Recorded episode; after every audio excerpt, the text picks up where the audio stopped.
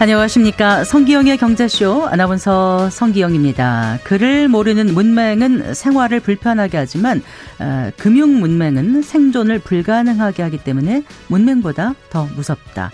아, 미국 연방준비제도 어, 이사회 의장을 지낸 세계적인 석학 앨런 그린스펀의 말입니다.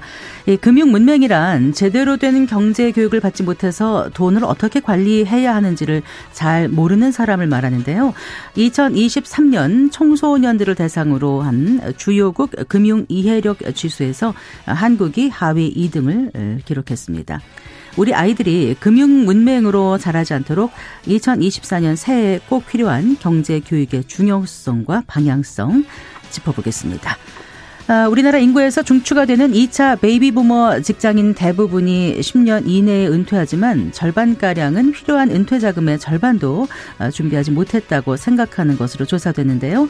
2차 베이비 부머의 노후 관리는 어떻게 해야 할지 생각해 봅니다. 이 시간 유튜브로도 함께 하겠습니다.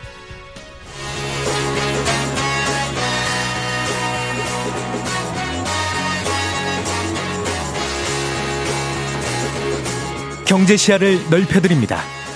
투자의 지름길을 안내합니다. 돈 되는 정보를 발견하는 시간. KBS 1라디오 경제쇼.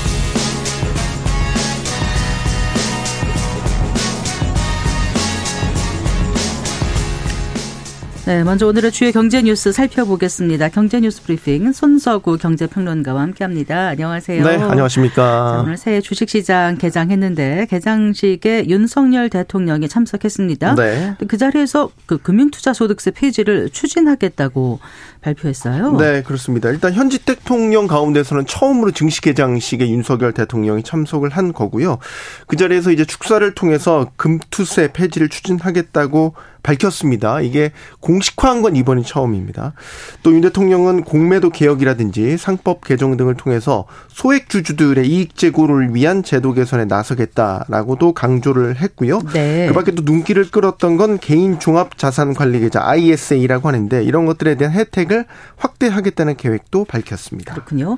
일단 그 금투세 폐지를 공식화한 배경을 뭐라고 봐야 할까요? 일단 윤 대통령의 공약사항이기도 합니다. 그리고 윤 대통령이 그날 축사를 통해서 밝힌 그 이유를 보면 과도한 부담의 과세가 이런 선량한 투자자들에게 피해를 주고 시장을 왜곡한다면 시장 원리에 맞게 개선을 해야 된다. 이 얘기는 이제 해석을 해보면 개인 투자자들에게 세부담 완화를 좀 해줘서 증시 활성화를 좀 시키겠다 이런 의지를 담은 것으로 보고요. 이미 지난해 주식 대주주 양도세 기준을 10억 원에서 50억 원으로 상향한 것도 이런 차원의 조치였다 이렇게 볼 수 있겠습니다. 네. 그런데 금투세가 폐지되면 어떻게 달라지는 거죠? 일단 금투세라는 게 이제 지금 금융투자 소득세인데 주식, 채권, 펀드, 파생 상품 이런 금융투자와 관련해서 어, 발생하는 양도소득에 대해서 과세를 하겠다라는 제도입니다. 그래서 연간으로 따졌을 때 그 소득이 5천만 원이 넘는 차익을 거둔 투자자들이 대상이고요. 이 투자자들에게 22%에서 최대 27.5%까지 세율로 세금을 부과한다. 라는 어 제도입니다. 지금은 보면요 상품마다 좀 다릅니다. 예를 들어서 주식 같은 경우는 어 거래세 명목으로 이제 세금을 부과하고요. 채권 네. 같은 경우는 이자 수익의 과세를 부과를 하거든요. 네. 원칙적으로는 우린 자본 수익에 대한 어 과세는 현재로 하진 않는데 자본 이 금융투자 소득세가 처음으로 이 자본 수익에 대해서 과세를 하겠다. 라는 거고 상품별로 좀 다르게 운영됐던 과세 체계를 통합해서 묶어 산다는 거잖아요. 그렇습니다. 그럼 세부 담이 원래 커지는 거죠. 커지는 거죠. 네. 예. 그래서 이 부분이 좀 논란이 되기도 했었는데 원래는 2023년부터 도입하려고 했지만 아시는 차원에서 아시는 대로 국회 논의 과정에서 2년 유예가 돼서 2025년 1월부터 적용 예정이었습니다. 그런데 이제 1년 앞두고 지금 이제 그 폐지를 공식화한 거잖아요. 맞습니다. 대통령이. 그런데 이제 폐지하려면 법 개정 필요한 거죠. 맞습니다. 어, 그래서 예. 넘어야 할 산이 많을 것 같습니다. 일단 금투세는 논의됐을 당시부터 찬반이 좀 뚜렷했어요. 네, 그래서 네. 전임 문재인 정부에서 결국 도입이 됐는데 금융투자 소득 자체가 기본적으로 자산이 많은 좀 상위층의 소득원이다라는 점에서는 어 소득 불평등에 좀 기여를 불평등 해소하는 데 기여를 할 것이고 세수도 늘 것이다. 또 장기 투자를 유도하는 그런 부분들도 기대가 된다라고 해서 찬성하는 쪽이 있는 반면에 네. 세부담이 일단 늘어나는 거잖아요. 네. 그러니까 투자자들 부담이 커진다. 이에 따라서 투자 심리가 위축이 되기 때문에 이런 것들을 우려하는 쪽에서는 여전히 반대를 하고 있습니다. 따라서 지금 이게 다시 화두가 던져졌기 때문에 이제 내년 올해 세법 개정 과정에서 다시 한번 논란이 뜨거울 것으로 예상이 되고요.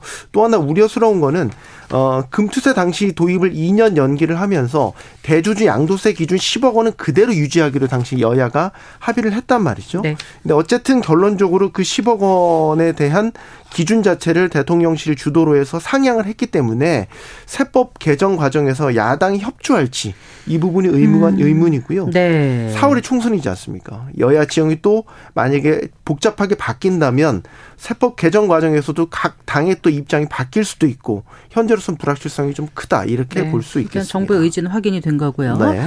자 그리고 태영건설의 워크아웃 신청으로 지금 연초부터 이제 건설업계에서는 좀 줄도산 공 포가 커지고 있을 것 네. 같거든요. 일단 정부에서는 뭐 위기 확산을 차단하는데 애쓰는 모습이에요. 맞습니다. 어, 속속 대책들을 내놓고 있는데 오늘 국토부에서는 신속 대응반 운영하겠다라는 계획을 내놨습니다.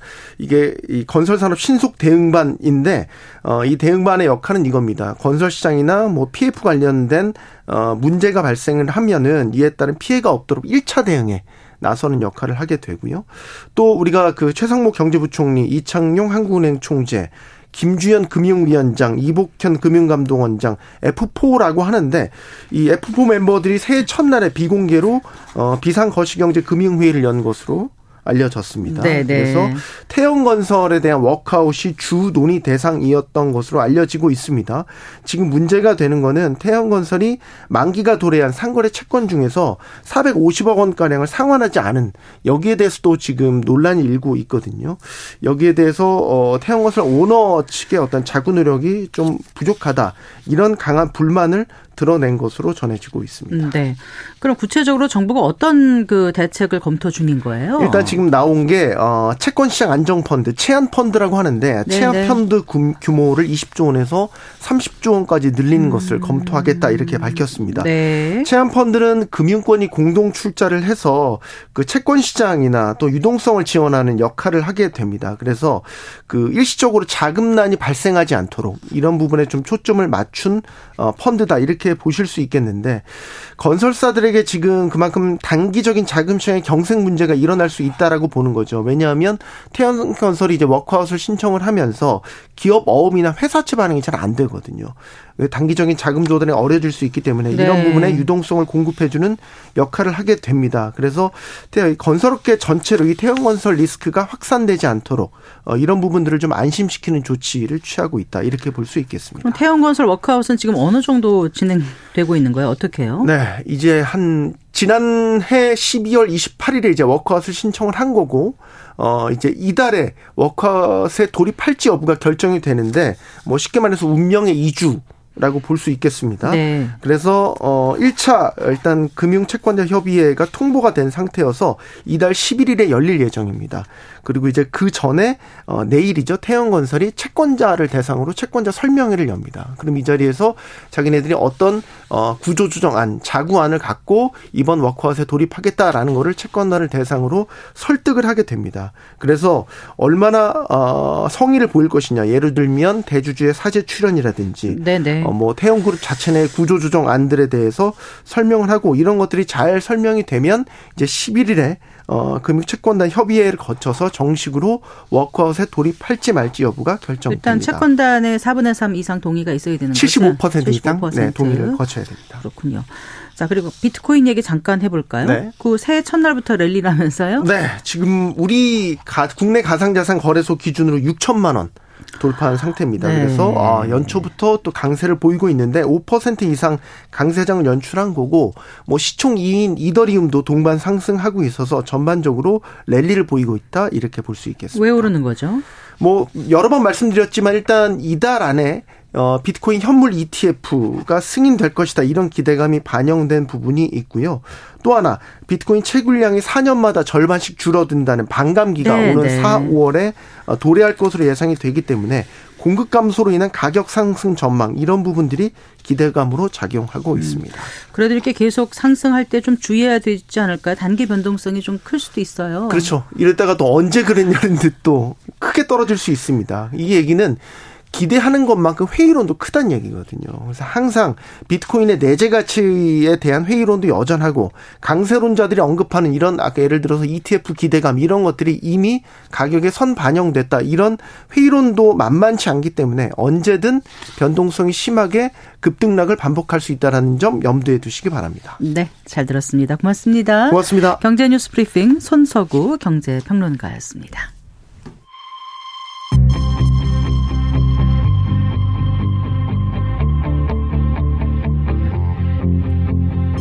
경제 전문가의 원포인트 레슨. 꼭 알아야 할 정보와 이슈를 알기 쉽게 풀어드립니다. 대한민국 경제 고수와 함께 투자의 맥을 짚는 KBS 일라디오 경제쇼. 진행의 성기영 아나운서입니다.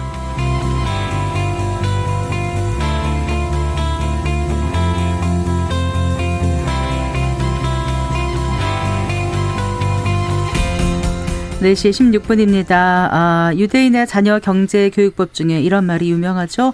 물고기를 잡아주지 말고 낚는 법을 가르쳐라. 네, 어린 자녀에게 돈을 물려주는 대신에 돈의 필요성과 중요성을 깨닫게 하면서 스스로 돈을 불리는 방법을 익히게 하라는 건데요. 자, 2024년 새해를 맞아서 미래 세대인 우리 아이들에게 경제 교육을 과연 어떻게 해야 할지 아, 오늘 이분과 얘기 나눠보겠습니다. 김성일 작가 스튜디오에 모셨습니다. 반갑습니다. 안녕하세요. 반갑습니다. 네. 그 스스로 좀 자신의 소개를 좀 해주시겠어요, 작가님? 아, 네. 네. 저는 그 마법의 뭐돈 굴리기, 마법의 연금 굴리기 같은 금융 투자서, 네, 재테크서 책을 쭉 써왔고요. 네. 은행 다니다가 지금은 네. 이제 투자 자문사에서 일하고 있습니다. 네, 또 아이들 경제 교육 관련해서 강연도 네. 자주 하고 계신 걸로 알고 있는데 어떻게 경제 교육에 관심을 갖게 되셨어요? 어, 저도 이제 공대를 나와서 네. 금융에 대해서 잘 몰랐어요. 그래서 이제 우여곡절 끝에 공부를 했기 때문에 사람들이 이제 궁금해하는 점, 제가 공부한 거를 좀 알기 쉽게 풀어서 좀 써서 알려드려야 되겠다라는 생각으로 많이 했고요. 네. 그러다가 보니까 많은 분들이 이제 아이들한테는 이걸 어떻게 교육시켜야 되냐. 이런 질문이 굉장히 많으셔서 답변을 해드리다가 그 내용을 모아서 책으로 이제 내게 됐던 겁니다. 네, 그래요. 아이가 있으신가요? 네, 고등학생, 초등학생 이렇게 있습니다. 경제 그 개념을 정확하게 좀 이해를 하고 있나요? 어, 궁금해요, 계속, 작가님 음, 아이들은요. 네. 계속 반복적으로 계속 얘기해 주는 거죠. 어, 떻게 네. 얘기를 하세요, 보통 때? 식사를 하다가도 얘기를 하고요. 아. 용돈을 주면서도 얘기를 하고. 그렇군요. 네. 그래요. 아, 그, 이제, 보면은 부모님들이 돈에 대해서 얘기하는 것을 약간 좀 터부시한다 그럴까요? 과거엔 많이 그랬지 않습니까? 맞습니다. 밥상머리에서 뭐 얘기하는 것도 금지했었고 네. 밥 먹을 때 밥만 먹어라 이런 분도 계셨고 그런데 이제 돈 얘기를 한다는 게 쉽지가 않고 네. 또 부모님이 늘 바쁘다 보니까 밤에 들어와서 아이들 얼굴 보기도 힘든데 언제 교육을 할 수 있을까 이런 네. 생각들 많이 하는데 오늘 그 차근차근 좀 짚어보겠습니다. 작년인가 재작년인가요? 재작년인가요? 그때 네. 왜 주식 계좌를 자녀들한테 좀 만들어주자 뭐 이런 게 좀 유행했던 것 같아요. 그렇죠? 맞습니다. 네. 올해는 어떻습니까? 어, 이게 굉장히 유행했던 이유가 코로나 직후에 코로나 터지면서 전 세계적으로 이제 시중에 돈이 많이 풀렸어요. 경제를 살리기 위해서. 근데 그 돈들이 주식, 뭐 코인, 부동산 이런 데로 많이 흘러 들어가면서 굉장히 많이 많은 분들이 투자를 시작했거든요. 그러면서 생긴 것 중에 하나가 자녀한테도 주식 계좌를 만들어서 네. 미리 증여를 해주면 자녀한테 큰 목돈을 물려줄 수 있다. 이런 게 굉장히 유행을 했었고요. 그 지금도 많은 분들이 여전히 관심을 갖고 계시고 네. 계속 이제 그렇게 자녀 계좌 만들어주고 뭐 주식 투자하도록 유도하는 이런 것들이 굉장히 많이 있습니다. 네. 자, 일단 그 새해를 맞아서 아이들에게 경제 교육이라든가 재무 교육을 해야 되는 그 필요성을 음. 좀 먼저 말씀해 주세요. 네, 굉장히 필요한데 왜 필요하냐면 저희 둘째가 초등학생이거든요. 6학년인데 친구들이 이미 주식 투자를 하는 친구들이 굉장히 많아요. 정말요? 네, 그래서 아. 제가 저희 집에 놀러 왔을 때 네. 같이 네. 뭐 라면 끓여 먹으면서 얘기를 들어봤어요. 네, 뭐 얘기를 들어봤더니 굉장히 위험한 주식들도 많이 하고 있고 네. 그 굉장히 한두 종목에만 몰빵해서 투자하거나 네. 뭐돈 수백만 원 이상 고액을 이렇게 하는 경우도 많고 그래서 네. 잘 모르고 하는 경우들이 너무 많더라라는 부분이 있고 그러면서 그 얘기를 들어보면 한 종목에 몰빵했다가 네. 2022년에 큰 손해를 본 친구들 사례도 얘기를 해주더라고요. 그래서 투자가 굉장히 만연해 있어요. 네. 투자를 하는 게 나- 잘못된 게 아니라 투자에 대해서 제대로 알고 하는 게 중요하거든요. 근데 이제 어른들도 마찬가지인 게 20년, 21년 굉장한 상승장에 투자 계좌를 만들었어요. 근데 22년에 굉장히 많이 하락했거든요. 그러니까 이제 투자가 너무 어려운 거죠. 그랬다가 이제 고금리 예금들이 나오니까 22년 말에 예금으로 갈아탔는데 네. 23년에 시장이 너무 많이 상승해 버린 거예요. 그래서 이제 당황스러운 거죠.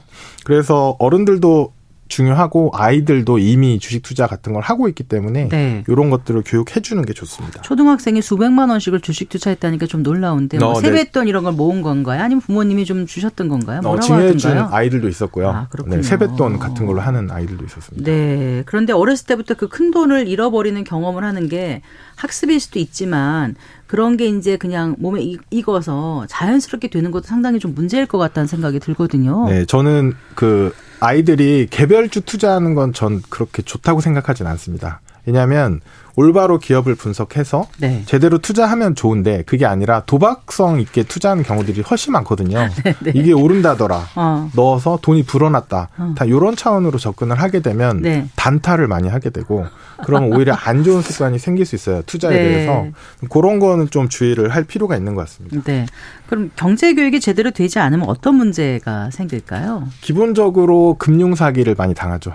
그건 성인들도 마찬가지고 아이들도 마찬가지예요. 최근에 청소년 도박 이슈가 굉장히 이슈가 됐었거든요. 네. 그래서 아이들이 이게 도박인지 뭔지 잘 모르고 무료로 뭐 코인을 준다고 하니까 시작했다가 굉장히 큰 이슈가 되기도 하거든요. 네. 그리고 청년층 같은 경우에도 이슈가 많이 됐었, 됐었던 게 전세 사기 이슈가 굉장히 컸었거든요. 그것도 이제 사회로 나온 청년층들이 전세가 어떻게 되고 월세가 어떻게 되는지 이런 최소한의 금융 지식이 없기 때문에 그런 네. 사기들을 많이 당하는 경우들도 있어서 금융 지식은 반드시 필요한 지식이라고 생각됩니다. 네. 근데 전세 사기 당한 피해자가 목숨을 끊을 정도로 아주 고통스러운 분들이 참 많은 것 같은데. 네. 근데 사실 전세 사기 같은 경우는 사실 조금 좀 다르지 않나 싶기도 해서요. 음, 왜냐하면은. 네. 아무리 뭐 등기부등본을 띄워보고 다 해도 네. 다 깨끗하다고 생각하는데 뒤통수 맞는 그런 격인 경우도 있어서 그런 거는 금융 교육을 받아도 사실 또 사전에 예방하기 쉽지 않은 부분이라 생각도 잠깐 어, 들어서 말씀을 드려봤어요. 네, 하면 맞 습니다. 네. 네. 자, 그 조금 더 얘기를 해주세요. 그 네. 경제교육이 되- 제대로 되지 않으면 금융 사기 당한다는 거 외에 또 네. 어떤 거요? 그거 말고도 실제로 이제 코로나 때 코로나 이후에 서학개미, 동학개미 이런 것들이 굉장히 유행했어요. 그러면서 20, 30대도 굉장히 많이 투자에 참여를 했거든요. 네. 그때 자본시장 연, 연구원에서 조사한 게 있는데 20, 30대 투자자들이 굉장히 소수의 종목에 투자를 하고 굉장히 매매를 자주 하고 보유 기간도 짧고 이런 분석 자료가 나왔거든요.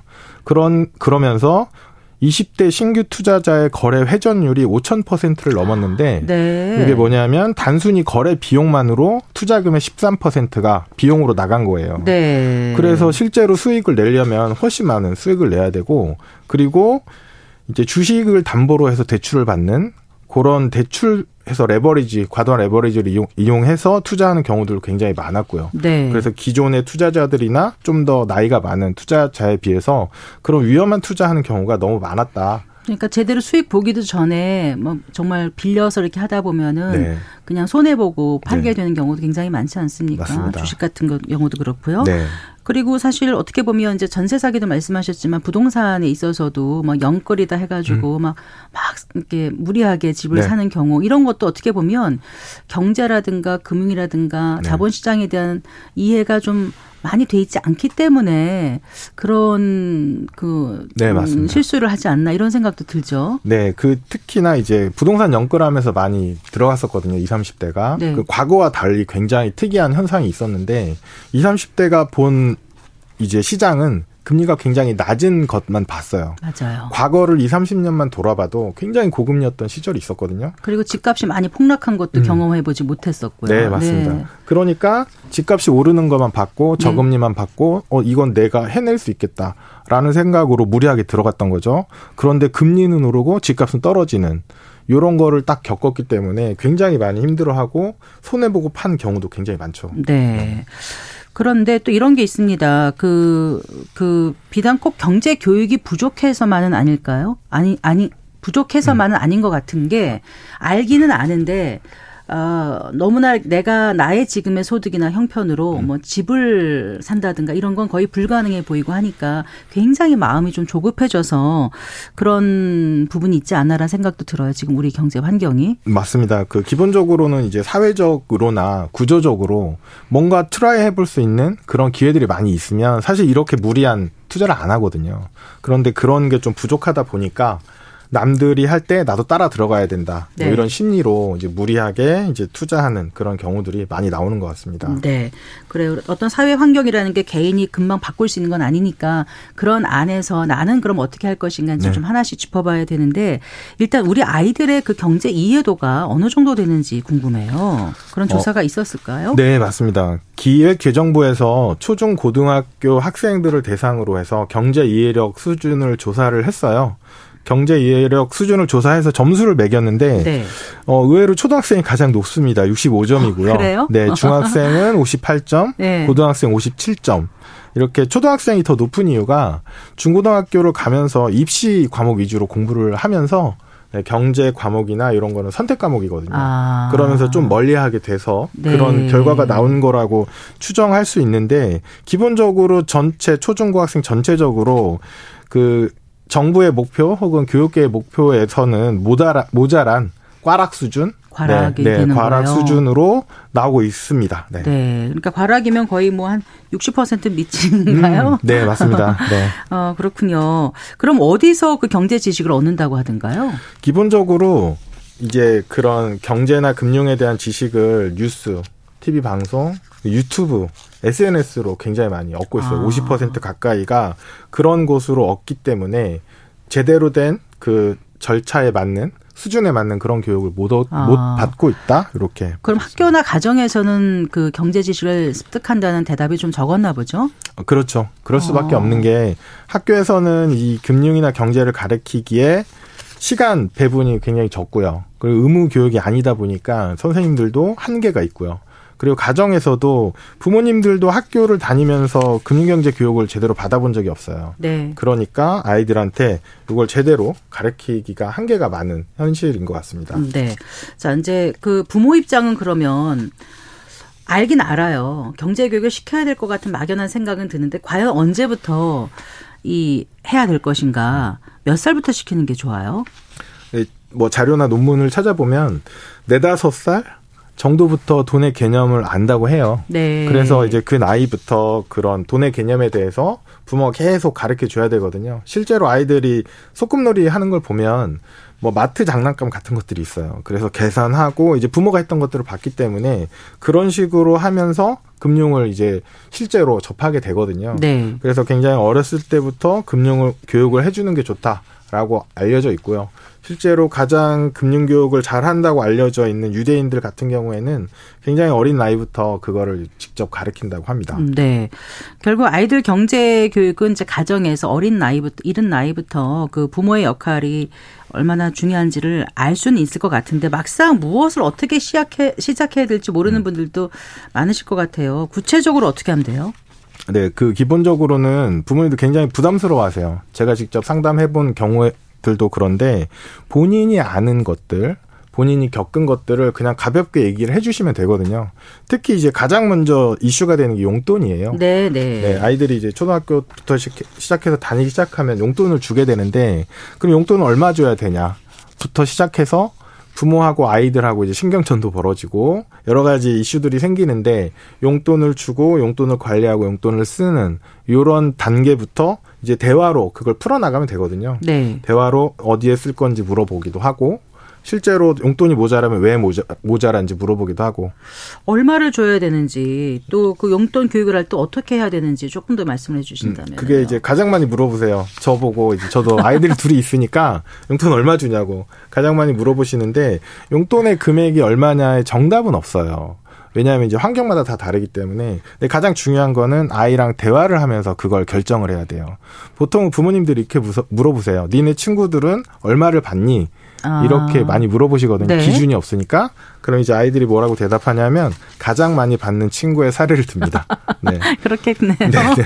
그렇기 때문에 이제 썩 좋은 방법은 아니고 어. 용돈을 어디에 어떻게 쓸 건지를 물어보는 게 훨씬 좋고요. 그리고 아이들이 학년이 올라가면 용돈을 또 올려달라고 해요. 네. 그럼 이제 왜 올려줘야 되는지 그걸 계속 대화를 하는 거죠. 네. 그렇게 되면 아이가 소비를 어디다 하는지를 좀 알게 돼요. 네, 그걸 알게 되면서 무조건 틀어막고 정하는 게 아니라 대화를 하면서 좀 정하는 게 좋은 것 같습니다. 음, 네. 용돈을 내가 관리해 줄게 이런 건 안 되는가요? 어떻습니까? 어, 기본적으로는 자녀가 스스로 관리하게 하는 게 가장 좋습니다. 그래야지 아이가 자기 돈이라는 개념이 이미 있거든요. 네. 아주 어릴 때부터. 그래서 이거를 아낄지 어, 디에다 쓸지 이런 걸 하는데 만약에 부모님이 계속 돈을 이렇게 주게 되면 아이가 한없이 요청을 하는 경우들이 있기 때문에 네. 아이가 스스로 관리하도록 하는 게 좋은 것 같습니다. 음, 네. 그러면 그 이제 구, 예를 들어서 좀 해주세요. 음. 어느 정도 아이가 지금 용돈 관리법을 음, 가르쳐 네. 주신 거고 네. 그다음에 이제 아이들도 아까 뭐 주식 투자 그렇게 막 하면 안 된다고 말씀하셨는데 음, 네. 용돈을 받아서 그럼 나름 저축을 하라는 건가요? 아니면 약간 투자하는 것도 가르쳐 주라는 말씀이신가요? 어, 보통은 이제 두 가지가 따로 가는데 네. 기본적으로 투자는 좀 나중이고요. 네. 기본적으로 용돈을 관리하는 법.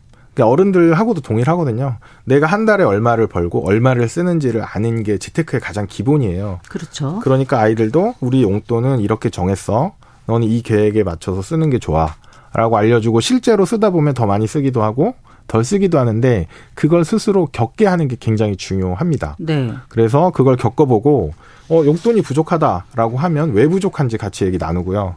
그리고 아이들이 또 뭐 장난감을 사거나 뭐 게임기 같은 걸 사고 싶어 해요. 네. 그런 것도 어, 그게 얼마인지, 왜 필요한지, 어, 어디 사이트가 더 저렴한지, 이런 것들을 같이 의논하면서 찾아보는, 요런 거를 부모랑 계속 같이 하게 하는 게 금융 교육하는데 굉장히 도움이 많이 된다고. 네.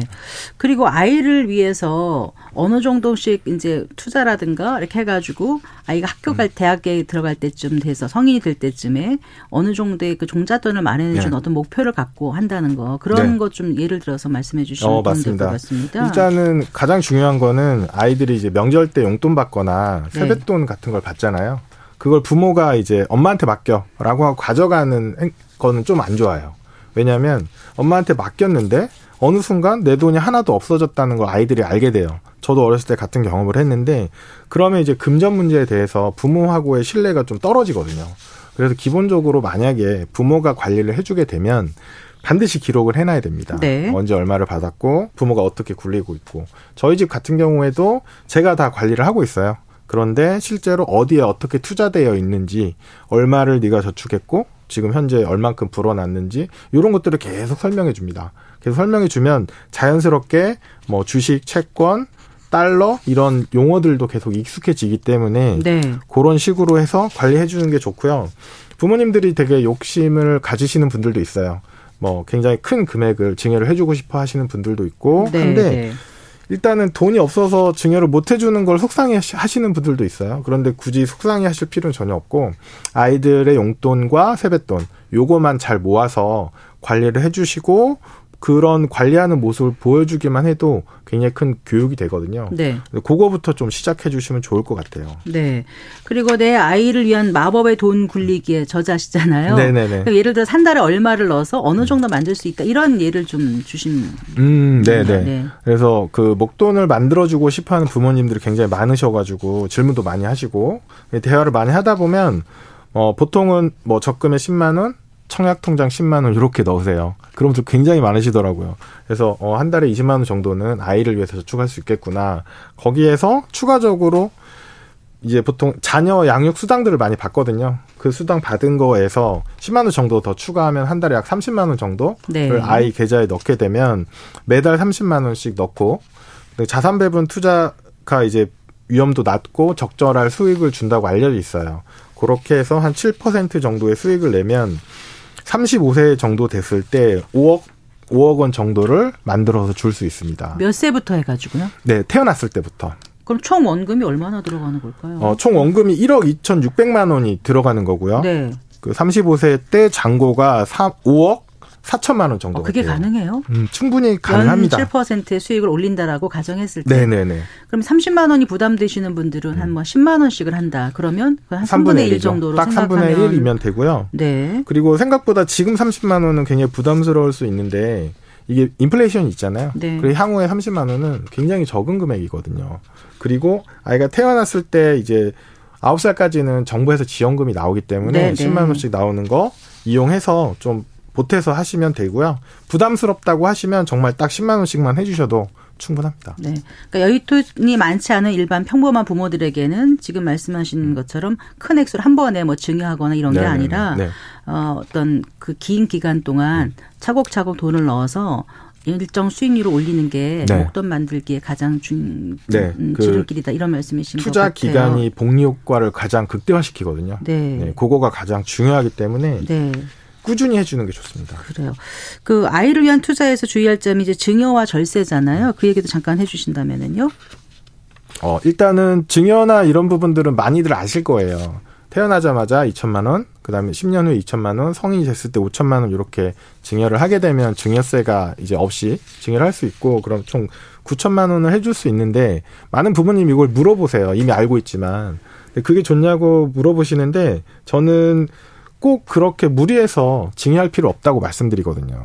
더 중요한 거는 부모의 노후를 대비하는 연금을 넣는 걸 먼저 해라. 아. 이런 말씀 저희 훨씬 많이 드리고요. 네. 자녀는 자녀 돈은 따로 관리를 해줘라. 정확히. 다만 자녀를 위해서 무리하게 이렇게 할, 할 필요는 없으시다라고 말씀을 드리고 또 하나는 만약에 증여를 하게 되면 자녀 계좌로 돈을 입금하게 되면 바로 증여 신고를 해야 됩니다. 네. 왜냐하면 내가, 나는 2천만 원 증여했으니까 증여세 없다라고 생각했는데 증여 신고를 깜빡하고 안 했어요. 근데 네. 이 돈이 불어나서 3천만 원이 되면 아. 증여세가 나오거든요. 네. 그래서 신고하는 시점에 잔고를 기준으로 계산을 하기 때문에 네. 증여할 때는 반드시 입금하고 나서 바로 증여 신고를 해줘라. 이 정도는 꼭 지켜주셔야 될 것 같습니다. 자, 좀 마무리해 보겠습니다. 이제 가정에서 교육 얼마나 중요한지 말씀해 주셨는데 또 학교에서도 교육이 좀 필요할 것 같아요. 교육 당국이 해야 할 일 무엇일까요? 제가 얼마 전에도 EBS에 출연해서 그런 내용들을 좀 얘기를 하고 왔어요. 그런데 실제로 영국이나 미국 같은 이제 금융 선진국에서는 아이들을 위한 경제 교육에 수업 시수가 할당이 돼 있어요. 아. 네, 굉장히 많이 할당이 돼 있어서 의무 교육으로 하고 있거든요. 우리나라도 그런 것들이 반드시 좀 필요하다고 보고 그 아이들이 금융 교육을 받고 사회에 나왔을 때 그 치러야 할 불필요한 이제 사회적 비용을 많이 줄일 수 있다라고 생각을 하거든요. 그래서 그런 필수적인 금융 교육들을 좀 시켜줬으면 좋겠다. 이런 생각이 듭니다. 네. 2024년 새해를 맞아서 아이들 경제 교육 좀 신경을 쓰셔야 될 것 같고요. 내 아이를 위해서 어떻게 돈을 불릴 수 있을지 오늘 어, 들으신 내용 참고해서 어, 해보시면 도움될 것 같습니다. 잘 들었습니다. 고맙습니다. 감사합니다. 네, 김성일 작가와 함께했습니다.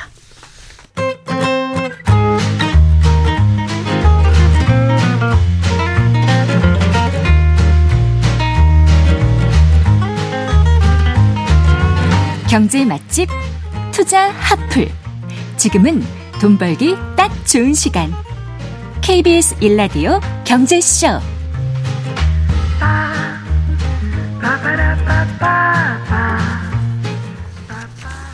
네, 우리나라 그 베이비 부머를 1차와 2차로 나누죠. 2023년 올해는 2차 베이비 부머의 막내라고 할 수 있는 1974년생이 50세가 되는 해인데요. 어, 우리나라 직장인의 법정 정년이 60세라는 걸 감안하면 2차 베이비 부머 직장인들은 정년까지 길어야 10년 정도 10년 남은 셈입니다.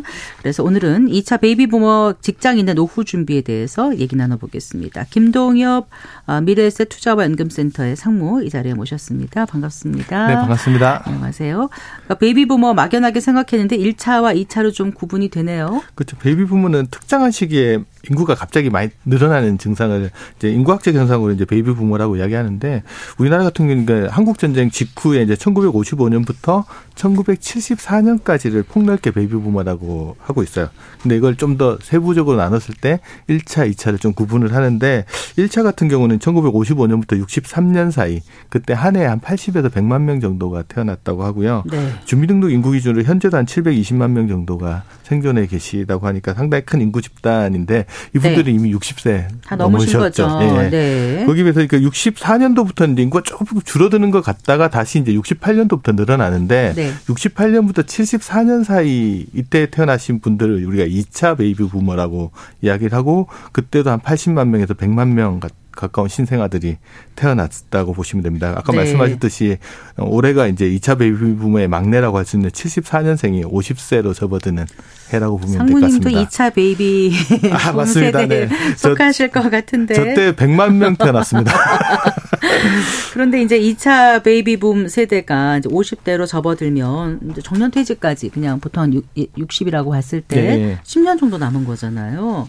아, 이제 자연스럽게 노후 준비에 신경을 써야 될 나이예요. 뭐 저도 마찬가지지만 이제 50대로 딱 접어들면 여태껏 직장 생활 한 기간보다 앞으로 직장할 생활할 기간이 적게 남았다는 걸 알게 되잖아요. 갑자기 별안간 네, 그렇죠. 머리를 치는 것 같은 느낌이 우리 오더라고요. 소위 말해 현타라고 하죠. 현실 자각 타임을 네. 갖게 되는데 네. 이제 지금까지 이제 노후 준비를 이제 강 건너 불구경하고 있다 이렇게 생각하고 있다가 이제 발등에 떨어진 불이 되니까 좀 급한 마음이 많이 드는 건 사실인 것 같아요. 그래서 이제 제가 일하고 이제 미래에셋 투자연금센터에서 2차 베이비부머 직장인들 대상으로 설문조사를 한번 실시를 해봤습니다. 그래서 서울 수도권 6대 광역시 세종시에 거주하는 2차 베이비부모 2천 명 대상으로 이제 지난해 6월부터 8월까지 한 설문조사를 해서 그들이 이제 노후 준비에 대해서 어떤 생각을 하고 있고 어떻게 준비하고 있는지 한번 설문조사를 했는데 오늘 그 내용을 좀 음. 소개시키면 도움이 네. 될것 같습니다. 자. 자, 설문조사 결과 하나씩 좀 짚어볼까요? 일단 가장 걱정하는 게 뭔가요? 뭐 이런 질문이 있었을 것 같아요. 어, 퇴직하면 이제 현재 일하고 있는 직장에서 이제 떠나야 되는 거잖아요. 그 시기가 되게 궁금할 거 아니에요. 그래서 네. 언제쯤 직장에서 퇴직할 거 같냐라고 이제 한번 물어봤더니 10명 중에 한 명 정도만 10년 이상 일할 것 같다라고 답을 했고. 아, 그렇군요. 네. 네. 대다수 직장인들, 2차 베이비부 직장인들은 한 절반가량, 한 49.7%가 5년 이내에 직장에서 퇴직할 거다. 그러니까 정년까지는 그보다 조금 더 남았을 것 같은데 사실상 이제 명예퇴직이나 뭐 이런 것들이 있어서 5년 내 퇴직할 거라고 답한 사람들이 되게 많았고요. 68년생이면 5년 내죠. 60세 그렇죠. 되려면요. 그렇죠. 그, 그, 그 68년생 뭐 그거 71년생, 72, 70년생 뭐 이런 분들도 그렇게 생각하고 있는 것 같고요. 네. 직장에서 퇴직하면 뭐가 가장 걱정되느냐라고 물어봤을 때 아이고 돈이 부족한 거죠. 그렇죠. 다 돈 문제죠. 네. 그러니까 생활비 부족을 걱정한다는 대답이 제일 많았고 전체 응답자의 한 42.6%가 그렇게 답을 한 걸로 나왔습니다. 그리고 그리고 어 재취업이 어렵지 않겠냐라고 답한 사람이 한 22.8%. 근데 가족의 의료비 간병비 걱정하신 분이 한 14% 음, 이것도 클것 같아요. 네. 그다음에 주택 원리금 상한 아, 주택담보대출 원리금 상한 네, 네. 그것도 한10% 자녀 교육비도 한 9% 이런 순서로 다 돈 문제에 관련된 걱정인 것 같습니다. 어, 네. 그 이제 이렇게 돈 문제, 생활비 부족 이런 게 걱정이라면 당장 직장에서 퇴직한 다음에도 일을 해야 되는 거 아닐까요? 부족하니까. 그, 그렇죠. 이제 그래서 정년을 맞거나 아니면 약간 명예퇴직에서 일찍 퇴직하더라도 주된 직장에서 퇴직한 다음에도 계속 일을 하겠냐라는 질문을 한번 던져봤더니 응답자의 한 83.5%가 퇴직 이후에 도 재취업이나 창업을 해서 계속 일을 하겠다. 83.5%면 10명 중에 8명 넘는 사람들이 그렇게 답을 했고요. 네. 더는 일할 생각이 없다라고 답한 사람은 한 7.5%에 불과하게 나왔습니다. 그리고 아직 그런 생각 안 해봤다는 사람이 한 9% 정도 되는 거로 나왔고요. 더는 일할 생각이 없다는 사람을 뺀 나머지 응답자들 대상으로 해서 퇴직 후에 소득 활동을 계속 하려는 이유는 뭐냐? 라는 질문을 던졌더니 당연히 생활비 마련을 하기 위해서라는 답변이 61.5%로 가장 많이 나왔고요. 네. 보통 일하려면 사회적 관계가 중요하다 뭐 이런 이야기도 많이 하는데 사회적 관계 때문에 일하겠다는 답변은 10% 정도밖에 안 났고요. 일 자체의 성취감 때문에 일을 하겠다는 답변도 한 8% 정도 나와서 실질적으로 돈 때문에 생활비 마련을 위해서 일한다는 답변이 네. 대다수였습니다. 그러면 이제 인퇴 이후에 생활비 고민하는 분들이 많다는 얘기인데 어떤 해결책이 있을까요? 일단은 이제 그래도 지금 현재 2차 베이비붐 세대는 어떤 장점이 있냐 그러면 직장에 들어가기 전에 국민연금 제도가 세팅이 됐습니다.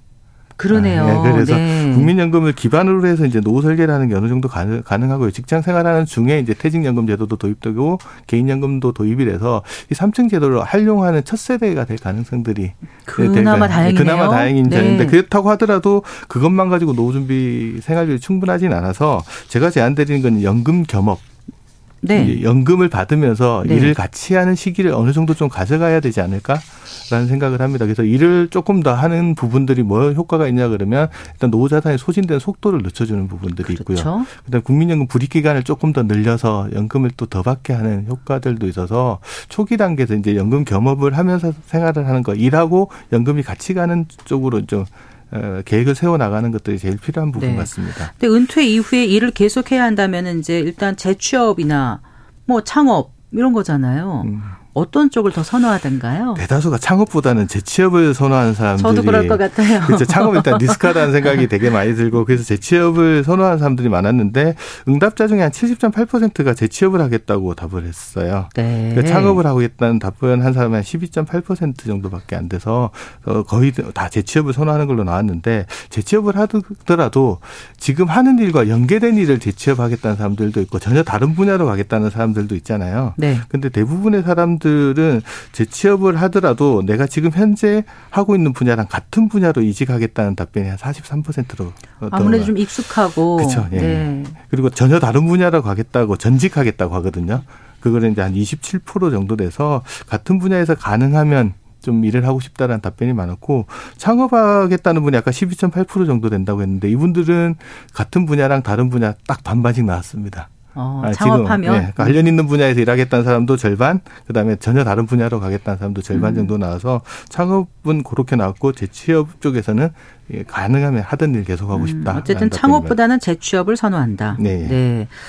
그런데 희망한다고 다 재취업에 성공할 수는 없잖아요. 그 재취업에 대해서 자신감은 어느 정도 갖고 어, 있는지 현실적으로. 다들 재취업 희망한다라고 답변을 하면서 재취업에 대한 자신감 되게 낮게 나오더라고요. 그래서 네. 전체 응답자 3명 중에 2명이 한64% 정도 되는 사람이 재취업 잘 안 될 것 같다. 이런 식으로 답변을 했었습니다. 그리고 자신 있다라고 답변한 분들은 이제 전체 응답자의 한 27.9% 정도 돼서 재취업이 필요하다라고 이야기하고 할 거라고도 하면서도 사실상 자신감은 상당히 떨어지는 걸로 나왔습니다. 왜 그렇다고 보세요? 여러 가지 이야기 생각을 해볼 수 있는데 일단 재취업을 하겠다는 의진이 있는데 준비를 안 하는 부분들 막상 닥칠 때까지 잘 안 하는 부분들도 있는 것 같고요. 그다음에 재취업을 하자고 하면 아까 동종 재취업이 되게 많다고 했잖아요. 근데 동종으로 이직한다라는 말은 자기보다 어린 후배 밑에 가서 일을 해야 되거든요. 네, 네. 그러면서도 직위는 내려놓고 급여는 더 낮은 수준으로 가야 되는데 그거 받아들이기가 생각보다는 쉽지 아. 않은 부분들이 많은 것 같습니다. 그리고 네. 채용을 원하는 측에서는 재취업을 해서 이 동종업종에 있는 사람들을 데려올 때는 항상 요구하는 게 있습니다. 뭐요? 성과. 성과. 확실하게 성과를 요구하거든요. 그래서 이력서 같은 것도 쓸 때도 전문가들이 뭐라 그러냐면 개인 일대기를 쓰지 말고 내가 어떤 일을 해왔고 어디서 성과를 내고 어디서 돈 벌어다 줄 수 있는지 좀 구체적으로 아. 이력서에 써야지 재취업을 하는 게 좀 더 용이하다고 이야기를 하고 그렇군요. 더, 더욱더 현실적인 건 뭐냐면 공모를 통해서 재취업되는 경우는 드물고요. 네. 대부분 소개를 통해서 재취업이 되는 경우가 훨씬 많고 이때 느슨한 인간관계의 힘이 작동한답니다. 너무 잘 알면 소개 안 시켜주고요. 그래요? 그래요? 어정쩡하게 너무 잘 아니까 그러니까, 예, 장단점도 너무 많이 파악하니까 예, 그- 오히려 그 간단히 오. 얼굴 인맥 정도 아는 정도 인간관계에서 아. 소개가 훨씬 더 많이 나온다고 합니다. 그럼 느슨한 인간관계를 많이 유지하는 게 그렇죠. 도움이 될까요? 예, 예, 예. 아 그렇군요. 예. 근데 그 이제 재취업하면 소득이 많이 줄어들 확률이 높지 않습니까? 어, 아까 응답자들은 어느 정도까지 소득이 줄어도 내가 감내하겠다, 막 그 정도 가겠다. 어, 이 정도 하던가요? 현재 일하고 있는 직장에서의 급여의 한 80% 정도면 감내하겠다 이렇게 답하신 분이 한 45.6%로 네. 가장 많이 나왔고요. 60% 이하도 좀 받아들일 수 있다. 그런 분이 한 18% 정도. 반면에 현재 받는 만큼 받아야 하지 않을까라는 답변. 어, 그런 분도 한 28% 정도 네. 나왔고요. 자신감 있으시네요. 더 네. 받아야겠다라는 분도 있었습니다. 한 8.2% 정도 나와서 급여 수준에 대해서는 그래도 현재보다 약간 낮은 수준까지는 감내한다 그래도 더 받겠다는 의지도 있는 분이 있는 그러면 2차 베이비 부머 그 직장인들은 어느 정도 그 자금을 준비해 두고 있대요? 노후 생활에 음, 이것도 한번 물어봤더니 노후 생활에 필요한 자금 얼마나 준비했습니까?라고 질문에 100% 이상 준비했다라고 답변한 사람은 그 준비가 다 끝났다는 사람이죠. 이분은 네. 2.7%밖에 거의 없다고 봐야 되겠네요. 네. 한 80% 이상 확보했 다라고 하는 답변까지 포함하면 한 13.3%. 아직도 많이 부족한 것 같고요. 응답자에서 한 대다수가 50에서 70% 정도 준비했다고 답변을 하는 분들이 38.5%로 가장 많은 걸로 나왔습니다. 네, 스스로 노후 준비 부족하다고 생각하는 사람들이 꽤 많은 거네요. 네, 예, 맞습니다. 네. 그 이제 생활비 부족을 가장 크게 걱정하는 것처럼 또 이제 그 사실 그 은퇴 이후 필요한 건 금융 자산일 텐데 그렇죠, 예. 그 그 실제로 보유 자산 비중은 어떻든가요? 실제 이제 물어봤거든요. 은퇴 후에 자산의 형태 중에 어떤 자산이 가장 중요하다고 생각하냐는 질문을 던져봤더니 금융 자산 형태가 가장 중요하다고 한 답변이 한 31% 정도로 나왔어요. 네. 근데 금융 자산이 중요하다고 하면서 실제 자기 자산 중에서 금융 자산이 차지하는 비중은 한 17.2% 정도밖에. 대부분은 부동산으로 깔고 그렇죠. 앉아 있다 이렇게들 표현하잖아요. 거의 한 82.8%가 이제 자기가 살고 있는 집을 포함한 부동산이 음. 차지하는 걸로 나와서 결국은 이렇게 되면은 금융자산이 중요하다고 하면서도 실물자산을 훨씬 더 많이 가지고 있는 거고 네. 금융자산을 쓰다 보면 어느 시점에 고갈되는 시점이 나올 거고 그러면 그 시점에 자기가 가지고 있는 실물자산 대부분 집 주택이겠죠. 그 주택을 어떻게 조정을 해서 생활비를 마련해야 되느냐 할 거냐 이 부분이 이제 관건이라고 볼 수 있을 것 같아요. 네. 특히 이제 보유자산 중에서 이제 65.8% 차지하고 있는 게 집인데 네. 주택을 어떻게 활용하느냐가 실제 되게 중요한 부분 어, 같습니다. 어, 3분의 1을 잘라서 어떻게 할 수도 없고 그렇죠. 예, 예. 어, 방 하나를 세주는 방법도 있을 수도 있겠지만 뭐 대부분이 그렇게는 안, 안 하는 것 같고 어떤 방법이 있을까요? 그래서 주택에 대한 생각들을 좀 물어봐야 될 것 같은데 그래서 은퇴자들한테 주택이라는 거는 거주 공간인 동시에 또 노후 생활비 재원이라는 양면성을 다 가지고 있는 거잖아요. 음, 그렇죠. 그래서 둘 중 어느 쪽을 더 중시하느냐에 따라 사람마다 이건 가치관이 다 다른 부분들이어서 이 부분들에 대한 생각들도 한번 봐야 될 것 같고요. 주택을 활용하는 방법도 한번 봐야 되는데 뭐 대표적으로 이제 거주주택을 담보로 맡기고 연금을 받는 방법, 주택연금 같은 거를 신청하는 방법도 하나가 있을 수가 있고요. 네, 네. 아니면 자기가 현재 살고 있는 지역을 약간 옮긴다거나 주택의 규모를 좀 줄이는 방법이 그렇죠. 전문용어로 이제 주택 다운사이징이라고 하는데 그런 식으로 해서 이제 자금을 마련하는 방법들도 있을 것 같습니다. 그래서 설문을 하면서 이건 물어봤어요. 은퇴 은퇴 후에 지금 살고 있는 집에서 다른 곳으로 이주할 계획이 있느냐라는 질문을 던져봤더니 응답자 중 절반이 이주할 계획이 있다라는 음. 답변을 했습니다. 그럼 이주를 한다면 어디로 옮기겠다는 답변이 가장 많았습니까? 대부분 현재 거주하고 있는 지역과 동일한 지역 내에서 이주하겠다는 답변이 제일 많았습니다. 아무래도 네. 어, 서울에 거주하는 응답자분들한테 물어봤더니 64.2%가 은퇴 후에도 계속 서울에 거주하겠다. 이렇게 답변을 했고 서울 이외에 수도권을 이전하겠다는 답변은 한 22% 정도. 네. 그리고 이제 지방으로 아예 옮기겠다는 답변은 한 4.4% 정도밖에 안 됐거든요. 지방 대도시에 거주하는 분들, 부산, 대구, 광주 뭐 이런 데 계시는 분들은 72.3%가 퇴직 후에도 계속 지방 대도시에 근무하겠다.